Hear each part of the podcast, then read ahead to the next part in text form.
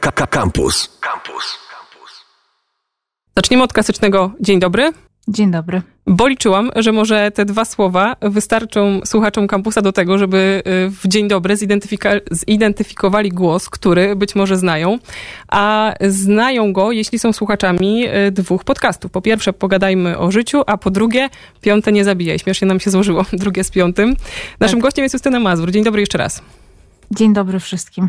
Będziemy rozmawiać o podcastach z gatunku True Crime, o podcastach, które opisują prawdziwe zbrodnie, podcastach, y, których przy słuchaniu ja mam dreszcze i potem już się boję wychodzić po zmroku na zewnątrz.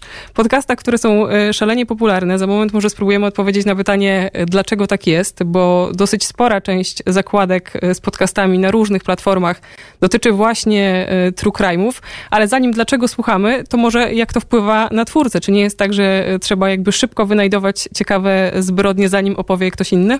Hmm, ja na początku miałam takie, y, taki komfort, że y, to wyszło tak trochę y, ze mnie samej, że nie chciałam zajmować się za bardzo sprawami zagranicznymi, bo ich jest mnóstwo i one. Mm, mimo że dotyczą takich samych ludzi jak my, to jednak dzieją się trochę w innej kulturze, na przykład w Stanach Zjednoczonych, tam jest chyba najwięcej takich programów związanych właśnie z tym, z tą tematyką, więc robiłam głównie polskie sprawy, a jak się okazywało, czy jak się okazało, E, część polskich twórców e, obawiała się z jakichś powodów tych polskich spraw, ja tego nie rozumiałam. E, a potem się dowiedziałam, dlaczego się trochę boją tych polskich spraw, bo one są bardzo blisko nas. Na, temat, na ich temat każdy ma jakąś swoją opinię, a poza tym bardzo często odzywają się takie osoby, które są nawet daleko związane z tymi sprawami i oni mają zawsze coś do powiedzenia i potrafią czasami nieźle uprzykrzyć życie. Ale Dlatego ja na początku jakby nie miałam tego problemu z wyszukiwaniem sobie spraw, a teraz y, mam takie, mm, już na tyle się przyzwyczaiłam do swoich słuchaczy, że wiem, że jeżeli oni słuchają danego twórcy, to mają takie, mm, taką potrzebę usłyszenia z jego ust o jakiejś sprawie, o której nawet już y, słyszeli wiele razy. Więc nie mam tego problemu, że musi nagle umierać więcej ludzi poprzez morderstwa, żebym ja miała o czym opowiadać. Jak powiedziałaś, że więcej ludzi, to e, pomyślałam sobie, czy nie jest też tak, że budujecie też swoją wiarygodność jako opowiadacze tych zbrodni. To znaczy, wydaje mi się, że łatwo jest e, nawet czasem mimowolnie trochę koloryzować, jeśli się opowiada historie takie sensacyjne, dramatyczne. Mhm. I też się czasem zastanawiam, skąd wiesz, że ktoś miał w lodówce mięso, a nie na przykład jajka czy, czy sałatkę. No i jak to jest z tą wiarygodnością? Czy, czy, czy czujesz jakieś takie oparcie w społeczności? Wiem, że twoje oba podcasty mają też grupy, więc za tym się ciągną rzesze ludzi. E, jeżeli chodzi o wiarygodność, to przy, przynajmniej ja mogę tylko mówić o sobie. Nie wiem, jak robią to inni twórcy, ale podejrzewam, że nie różnią się za bardzo ode mnie. Są twórcy, którzy się bardziej skupiają na stworzeniu atmosfery, którzy, no może to nie jest dubbing, ale udźwiękawiają na przykład swoje podcasty, budując w jakiś sposób atmosferę dźwiękami. Są tacy twórcy, którzy się skupiają na tym, żeby przekazać historię od A do Z w 20 minut.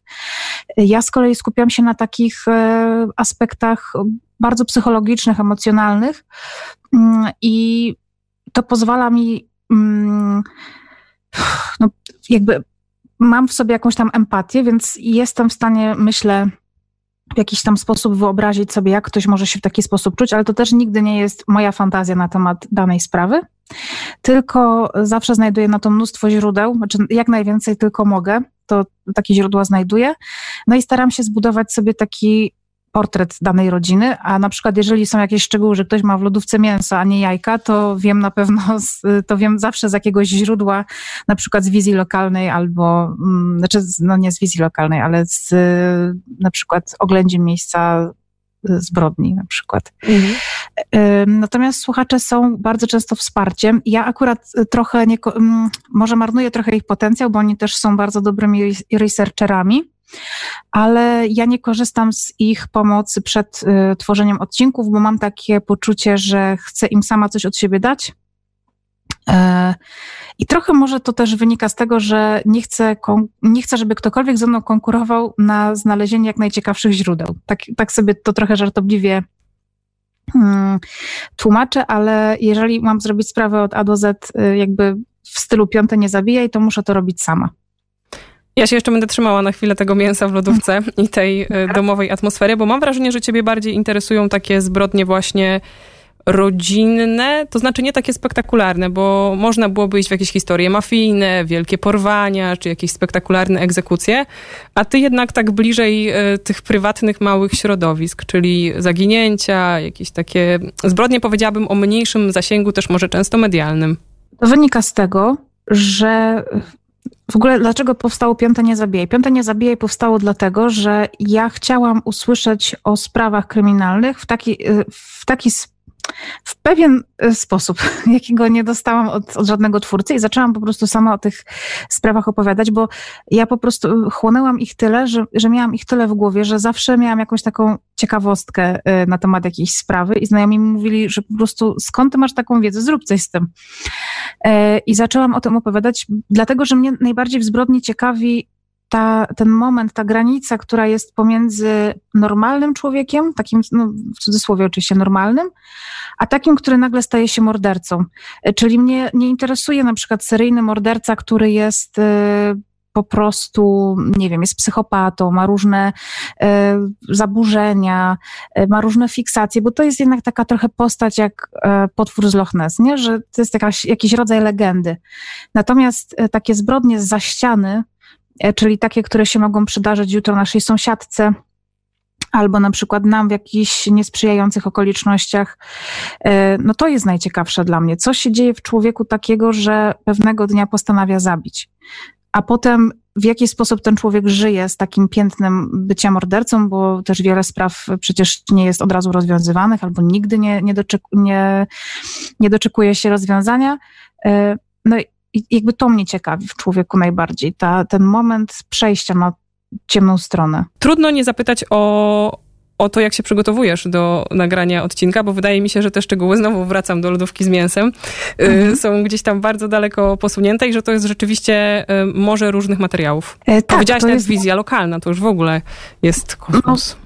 Są różne materiały w, w necie. No, też nie, nie ukrywam, że ja chodzę gdzieś do jakichś archiwów, bo takim osobom prywatnym takie źródła nie są prawie nigdy udostępniane.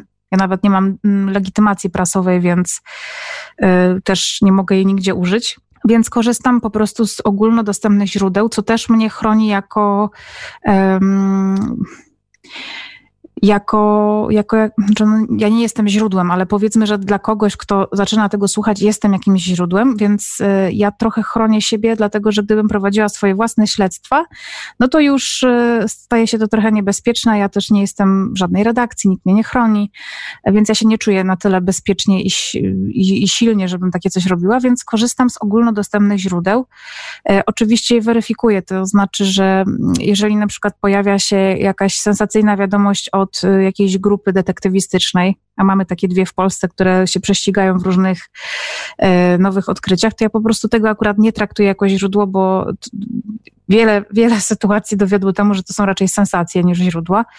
E, ale powołuję się trochę na pracę też e, bardzo dobrych reporterów. E, czytam książki, czytam różne reportaże, czy, oglądam filmy dokumentalne, wyszukuję sobie wszystkie archiwalne programy, które są dostępne online albo gdzieś tam je próbuję zdobyć jakąś taką drogą trochę na, no, na skróty, znaczy nie na skróty właśnie, ona jest po prostu gdzieś tam naokoło. E, I, I to są moje źródła. No, no, jakby nie zdarzyło mi się jeszcze robić sprawy, e, do której miałabym, oprócz pierwszego odcinka, do której miałabym jedno czy dwa źródła. Po prostu musi to być, muszę mieć dużo mięsa, żebym mogła sama z tego zrobić jakiś treściwy y, odcinek. A każda, chociaż jak to zabrzmi brutalnie, ale każda mhm. zbrodnia twoim zdaniem jest dobrym materiałem do opowiedzenia? Nie. Mm, znaczy, ja naprawdę mam e, tak bardzo dużo takich wiadomości tygodniowo, miesięcznie od właśnie słuchaczy, którzy proponują mi poruszenie jakichś spraw i oczywiście każda zbrodnia jest wielką tragedią, przynajmniej dla jednej osoby i, y, i, i z tym jakby nie polemizuję, ale jest tak, że one dla piątego nie zabijaj, nie wszystkie się nadają, w takim też cudzysłowie, bo niektóre są właśnie zbrodniami pod tytułem, nie wiem, na przykład zabójstwo kogoś w banku, jakiś rabunek i to jest właściwie wszystko. I ja nie jestem w stanie stworzyć takiej narracji, E, dotyczącej właśnie tego, co mnie najbardziej interesuje, dlaczego ktoś to zrobił, co się, co się działo w czyjejś głowie i tak dalej, i tak dalej. Więc ja po prostu wybieram takie sprawy, które są bardzo często niejednoznaczne i to mnie też jakby bardzo interesuje, więc myślę, że każda zbrodnia jest do opowiedzenia, ale nie każda jest do opowiedzenia dla mnie.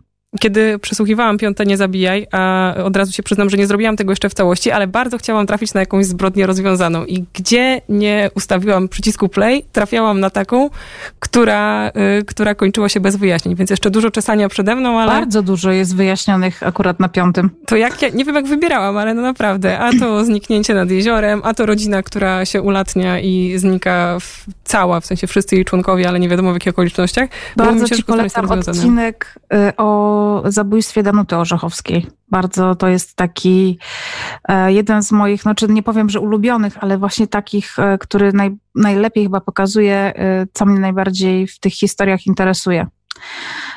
Właśnie niejednoznaczna, bardzo brutalna zbrodnia, w której trudno jest powiedzieć, kto jest ofiarą, a kto jest katem. Czy jest to obciążające psychicznie dla twórcy? Mnie to nie, nie, mnie to nie obciąża psychicznie. Y, ale przyznam szczerze, że jedna sprawa, którą całkiem niedawno robiłam, i to była sprawa, bardzo głośna polska sprawa o y, chłopcu z Cieszyna, czyli Szymonie z Będzina. Y, małe dziecko, które znaleziono w stawie w Cieszynie i próbowano przez kilka lat ustalić jego tożsamość, bo nikt się po niego nie zgłosił. I to była sprawa, którą się zajęłam zupełnie inaczej, ponieważ pojechałam w miejsca, które tą sprawą były związane. Kontaktowałam się też z kilkoma osobami e, i jako, że to była zbrodnia dotycząca dwuletniego chłopca, no to y, no, było bardzo ciężko, szczerze, szczerze przyznam. Nie spodziewałam się tego, ale odchorowywałam ten odcinek. A gwizdek nosisz przy sobie? Jeszcze nie. Ale teraz nie wychodzę z domu prawie wcale, więc nie noszę gwizdka. I to mi psuje ostatnie pytanie, bo właśnie o to chciałam zapytać, czy, czy w takim razie bez obaw wieczorami się zapuszczasz na jakieś spacery? Przyjmijmy nie. przedpandemiczne czasy. Nie, nie, nie, nie bez strachu. Ja też mieszkam w takiej dzielnicy Warszawy, w której e, myślę, że mało kto się może czuć bezpiecznie po 23. E, I przyznam szczerze, że ja bardzo unikam wychodzenia sama w domu, e, znaczy sama z domu właśnie kiedy jest późno, ale przyznam szczerze, że lekcja z poznania wszystkich historii takich, które przynajmniej ja znam, właśnie związanych ze zbrodniami, nauczyła mnie jakiejś takiej ostrożności i minimalizowania y, sytuacji ryzykownych, w których mogłoby mi się coś stać, y, mam nadzieję, do minimum. Justyna Mazur, tego głosu posłuchacie, jeśli włączycie podcast y, Piąte Nie Zabijaj i tam rzeczywiście pojawią się te różnego rodzaju zbrodnie. Jeśli ktoś y, tematki kryminalnej woli uniknąć, no to wtedy pogadajmy o życiu. Tam też nie zawsze jest wesoło, ale jakbym miała jakiś tam procent światła wskazywać, to tam może być trochę jaśniej niż, tak, niż może w piątym. Być. Bardzo ci dziękuję, Dzisiaj w ogóle Dziękuję. Dzisiaj o północy nowy odcinek, więc zapraszam serdecznie. O północy, jak ktoś jeszcze ma odwagę taką, żeby po ciemku tam z tymi kolejnymi znaleziskami no, i zbrodniami To jest w ogóle bardzo, bardzo mało znana sprawa, ale y, fascynująca. Dzięki serdeczne. Dzięki wielkie. Radio Campus 97 i 1 FM